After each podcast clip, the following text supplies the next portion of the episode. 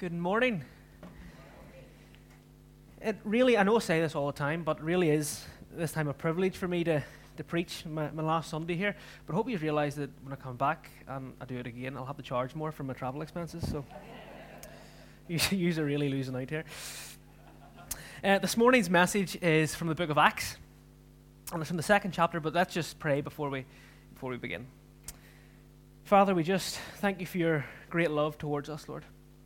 And we thank you for, for saving us, Lord. And we just ask now that as we're gathered together, that we would hear from you and that you would teach each of us, Lord. We ask this in Jesus' name. Amen. Before we read, let me ask you a question. Have you ever been devoted to something? Have you ever been devoted to something? I, on Facebook this week, saw a photo of Steve Jobs, the sort of, you know, the founder and the CEO of, of Apple. It was just before he died, and he was very, very, very ill.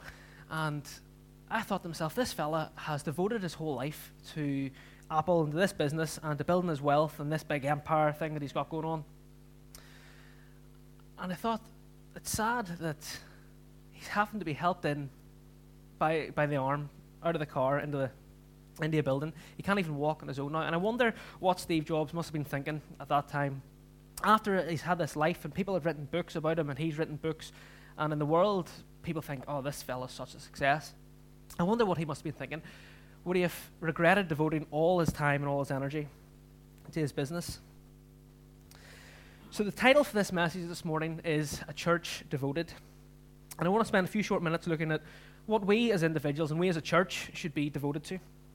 Um, our passage is Acts 2 and verse 42 to 47. But just for a wee bit of context, we'll start reading at verse 40.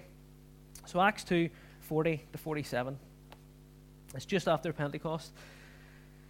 And with many other words, he bore witness and, counted, and continued to exhort them, saying, Save yourselves from this crooked generation. So those who received his word were baptized, and they were added that day about 3,000 souls. And they devoted themselves to the apostles' teaching and the fellowship, to the breaking of bread and prayers. And awe came upon every soul, and many wonders and signs were being done through the apostles. And all who believed were together and had all things in common. And they were selling their possessions and belongings, distributing the proceeds to all, as any had need. And day by day, attending the temple together and breaking bread in their homes, they received their food with glad and generous hearts, praising God and having favor with all the people. And the Lord added to their number day by day those who were being saved. Amen. I want you to imagine the scene. Jesus is he's rose from the dead and he's about to ascend into heaven. And he tells his disciples in Acts 1 verse 8, You will receive power when the Holy Spirit comes, and you'll be my witnesses. So they go and they're they're praying and they're waiting, and then at Pentecost the Holy Spirit finally arrives. And just as Jesus said, they received power, and it was miraculous, and the crowds were seeing tongues of fire settling on people's heads, and they were hearing the disciples all speak in everybody's own native language. And then Peter, this fellow who had previously denied Jesus, he stands up. And I'm sure the rest of the disciples were thinking, oh, for goodness sake, here, here comes Peter again. What's he going to say? But this fellow who denied Jesus, who failed him so epically, he stood up and he gave a defense of the gospel and he preached to thousands. He received power when the Holy Spirit came. In Acts 2 and 41, we're told that 3,000 souls are added to their number that day. 3,000 Peter or people encounter Jesus through Peter's preaching. Surely they must have received this power. And it tells us that they, there were wonders and signs being done through the apostles. And God uses Peter to reach thousands of people. But the apostles appear to, I was laughing about this because the apostles appear to have a bit of a problem now. What do we do with 3,000 extra converts? I'm thinking next Sunday, when or whenever Jeff's back, if 3,000 converts turn up at the front door, I think he'll, he'll keel over. He'd be definitely looking a bit of help then. What do we do? How do we disciple so many when there are so few of us? I'm sure there was panic or worry, but the scripture doesn't mention any of that. What it tells us is that the new believers, that they were devoted and they were devoted to three things to growth, to each other, and to worship. And very simply, those three things are going to be the foundation of this wee message this morning.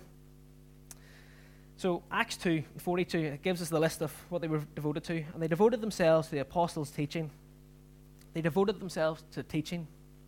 They had just received the gospel and experienced this redeeming love of Christ for the first time, and now they were they desired to be taught.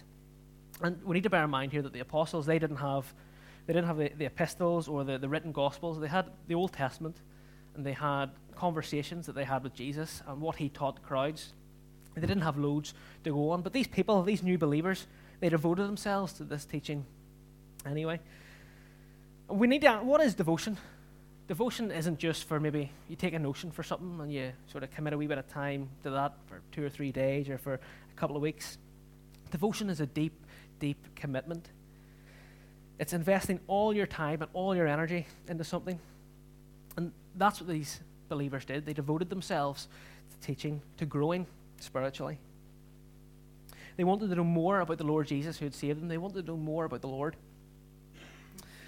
And I think of these new believers wanting to grow, and I think of a, of a, a baby.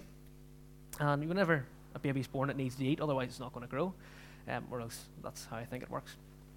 Um, maybe it's different. Um, but a baby needs to eat. If it wants to grow up, if parents want to grow strong and healthy, they have to feed it. It's the same with anything. I was at the zoo on on Friday, and I love the zoo, love the zoo, and went to see the tigers. And there was this tiger cub, and it was only a month old, but the thing was huge, and it was like it was walking about here, and it's it's given all this. And if it hadn't, if it, the zookeepers wanted it to get to that size, they had to feed it. In order for the tiger to grow, it had to be fed. And it's the same with us. If we're going to grow spiritually, we need to eat, we need to be fed, we need to be devoted to growing, committed to studying God's Word, to being taught from God's Word. Psalm 1 talks about uh, meditating, the man meditating on, on God's Word and on His law and delighting in it. And what, what does it say? Let's, verses 2 and 3 of Psalm 1. But his delight is in the law of the Lord, and on his law he meditates day and night. He is like a tree planted by streams of water that yields fruit in its season. Its leaf does not wither, and all that he does, he prospers.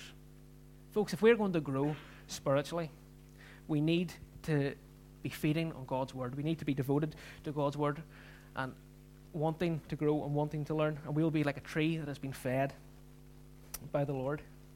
The church in Acts 2 knew the importance of teaching, they knew the importance of growing spiritually. Do we? Do we know the importance of that?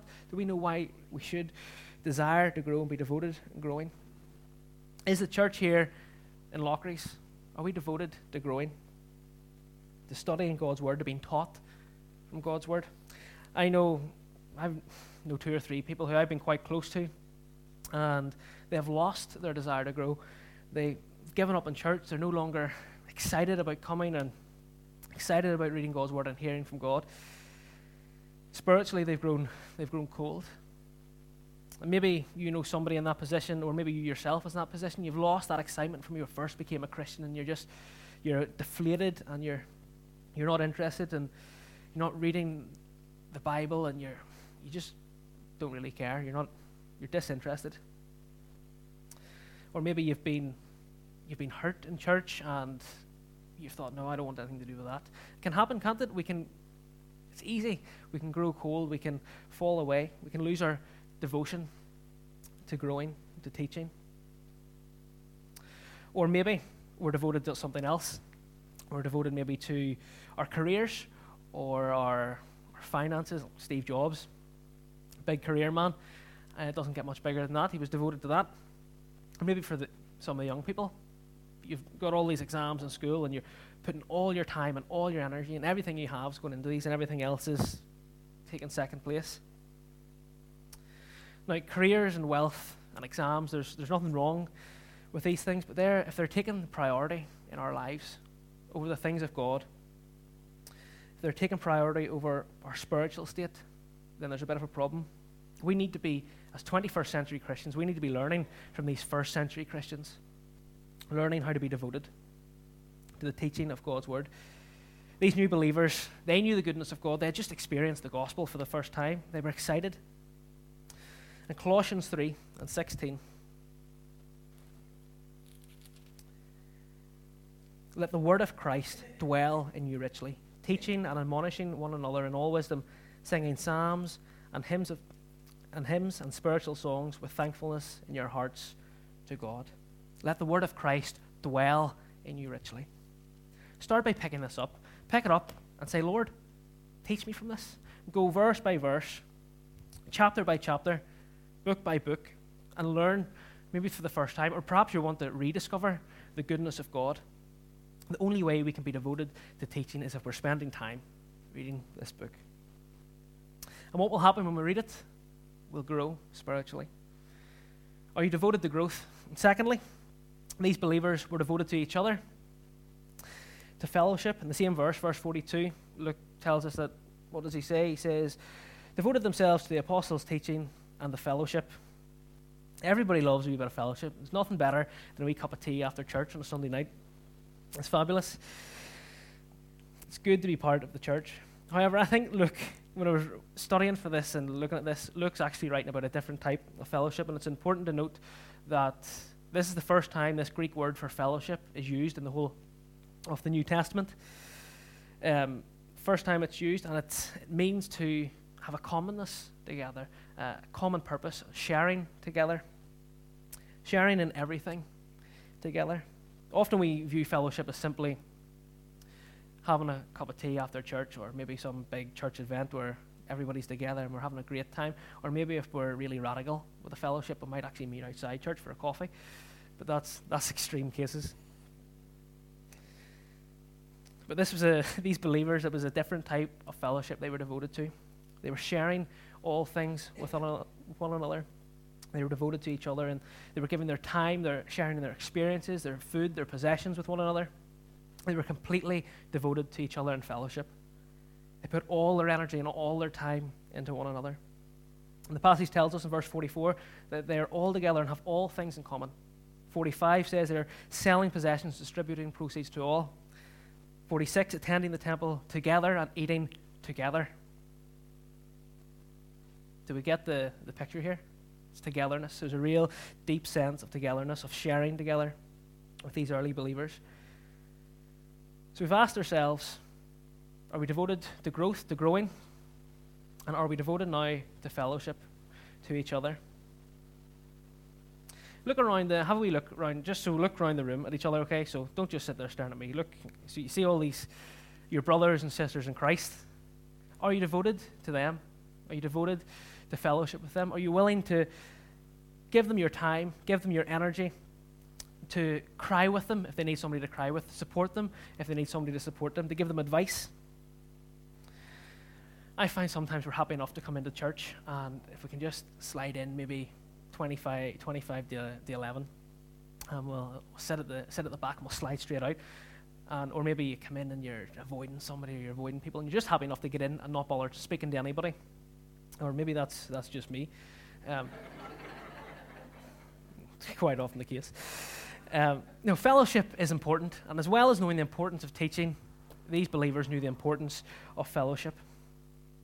We need one another, not just on the Sunday, but all the time. Life is busy, life can be stressful. And we need each other. The church isn't an individual thing, the church is us together. We make up the church. Be devoted to one another, be devoted to fellowship. First, First John 1 and 17, it tells us to walk in the light. And what else, when it's after it tells us to walk in the light, it says, But if we walk in the light as he is in the light, we have fellowship with one another and the blood of Jesus, his Son, cleanses us from all sin. If we are devoted to teaching, devoted to growing, and we're trying to follow Jesus and we're trying to walk in that light, other Christians are trying to do the same thing. So let's support each other and have fellowship together with one another. Are devoted to that fellowship to your brothers and sisters? Not just on a Sunday, not just oh, how you doing there, Percy or whatever his name is, um, but building genuine, real, godly relationships with one another not superficial ones, but devoting all our time to one another. Fellowship is biblical, and we as Christians should have real fellowship, real early church fellowship together. So then the final thing that these believers were devoted to was worship. Again, Acts 2 and 42. And they devoted themselves to the apostles' teaching and the fellowship, to the breaking of bread and the prayers. They were devoted to the apostles' teaching, to fellowship, the breaking of bread, and prayers. Now, I've put the breaking of bread and prayers in the one in the one sort of under one banner because for two reasons. One, we don't have time for a fourth point, and second, because they are both acts of worship. Prayer, their conversation with God, they're talking with God. It's an act of worship. Breaking of bread, they're obeying the Lord Jesus' command, and He says, "Remember, remember me when you break this bread. Do it in remembrance of me." Worship, obeying His command. These believers were devoted to worshiping God. They were devoted to the apostles' teaching. They were devoted to sharing all things together. Verse 46, what does it tell us? It tells us that they attended the temple together and broke bread in their homes. 47, they praised God. These people had just received the Lord Jesus into their lives. They had just received Him and they wanted to worship Him. So they were going to have this picture in my head of them all meeting together in the temple, and everybody sort of, all the sort of the, the Jews are standing looking at them, like, what's going on here? What's and these people are praising God together. But then I asked myself as well when I was thinking this, why would they go back to the temple? Why would they they've just been saved, they've just been they're a new creation. So why would they go back to the temple? This symbol, this, this is the big symbol of Judaism. And I thought really I've been thinking about it thinking about it for ages and ages, and then I thought actually the answer is quite it's not too difficult at all. It was a bit simple. I sort of overthought it. It's this place, they grew up in a Jewish culture. They grew up um, with in a Jewish context. And so the temple was the place to go and pray. It was the place to worship. And I thought to myself, why would the place of worship have to change? They didn't have to go and participate in all the rituals and all, all, all this. It wasn't the place of prayer that had to change, it was the way they prayed had to change. And prayer is important to these people. Clearly, if they were devoted to it, they were praying before the Holy Spirit came and they were praying after the Holy Spirit came. They were devoted to prayer. I wonder, are we devoted to worship? Are we devoted to worship like they were? They were devoted also to the breaking of bread, obeying the Lord Jesus' command. They just wanted to worship God and obey Him. Are we devoted to worship, or are we like the person we've already talked about, you know, who is too busy there with their careers or something, or they're just not interested? Or is everything that we do pointed to God in worship? That should be the way it is. That's the way it was for these people. It should be the way it is for us. God is worthy to be worshipped. And these believers, they knew it. They knew that God was worthy to be worshipped. What does it say? John 3.16. Somebody said, go on. For God so loved the world. Surely that's worthy of worship. Surely that should get us excited and make us want to fall to our knees and worship. These people devoted themselves to worshiping God. So should we. He deserves to be worshipped more than anything else in our lives. All that, all the careers and everything that goes along with that. No. God should take the priority. He is worthy for, to have our worship. David Livingstone, I'm sure you've all heard about David Livingstone. Was he from Scotland? Was he from Scotland? Aye, he was. Uh, th- thought about this this morning. David Livingstone went explorer, missionary to Africa, felt that God was calling him to reach the lost there. And he spent the majority of his adult life in Africa. And when he was an old man, he, old man, he died. And when the Africans found his body, they found him on his knees praying. David Livingstone was a man devoted to worship, to worshiping God. He died as he lived in prayer a man completely devoted to God. And then I was thinking of maybe another example of worship and just continuous and devotion. And I was thinking of, I read a wee book. What's that book? What's that book called? You know, the wee Duncan, Duncan, Duncan Campbell. Okay, this and the, the revival in the Hebrides. And I was talking about these two ladies, and they spent years and years praying. And They were completely devoted to prayer and to worship. They were praying for a revival. And then eventually, when they were older, God answered their prayers and saved many, many people there. God is worthy to be worshipped. David Livingstone knew it. These ladies, Niall of Lewis, they knew it. And these believers in Acts 2 knew it. Do we know it? Do we know that God is worthy to be worshipped? This was a simple message looking at a devoted, a church devoted to God. These new believers, after hearing Peter's preaching, after hearing this defense of the gospel that Peter gave, they devoted themselves to the things of God. They just received the gospel and they devoted to growing spiritually, to each other, to fellowship, and to worship. And I'll ask you again are you devoted to growing spiritually? Are you devoted to the teaching of God's Word? Are you spending time reading this and studying it and listening to other people teach it? Do you desire to grow? And are we devoted to fellowship to each other? Come alongside each other. We need encouragement. We can't do this Christian life on our own. It's a struggle, and we need each other to encourage us. Love each other, build each other up. And what about worship? Jesus died on the cross for us, for our sins. He took our punishment. Surely he's worthy of our worship. These believers knew it, so they worshipped him for it. And I've been challenged over the past few weeks, actually, thinking, thinking about this, and challenged to ask myself, what am I devoted to? And I hope you've been as well. And just as I finished, let me read verse 47 of Acts 2. Praising God and having favor with all the people. And the Lord added to their number, day by day, those who were being saved.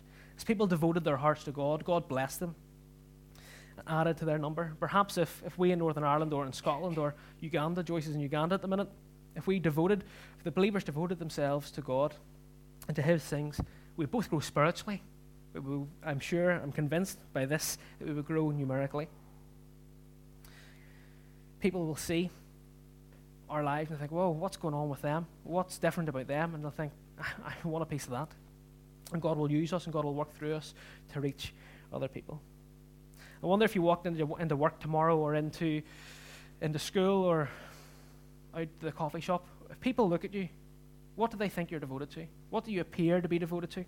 Do you appear to be devoted to God? Are you devoted to God? As I said, it's a, it's a, simple, it's a simple message and a simple question. Are we a church that's devoted to God? And I hope the answer is simple, not being yes. I'll close in prayer and then John, I'll hand, no, I won't, I'll hand back to Robert. Father, we just thank you for your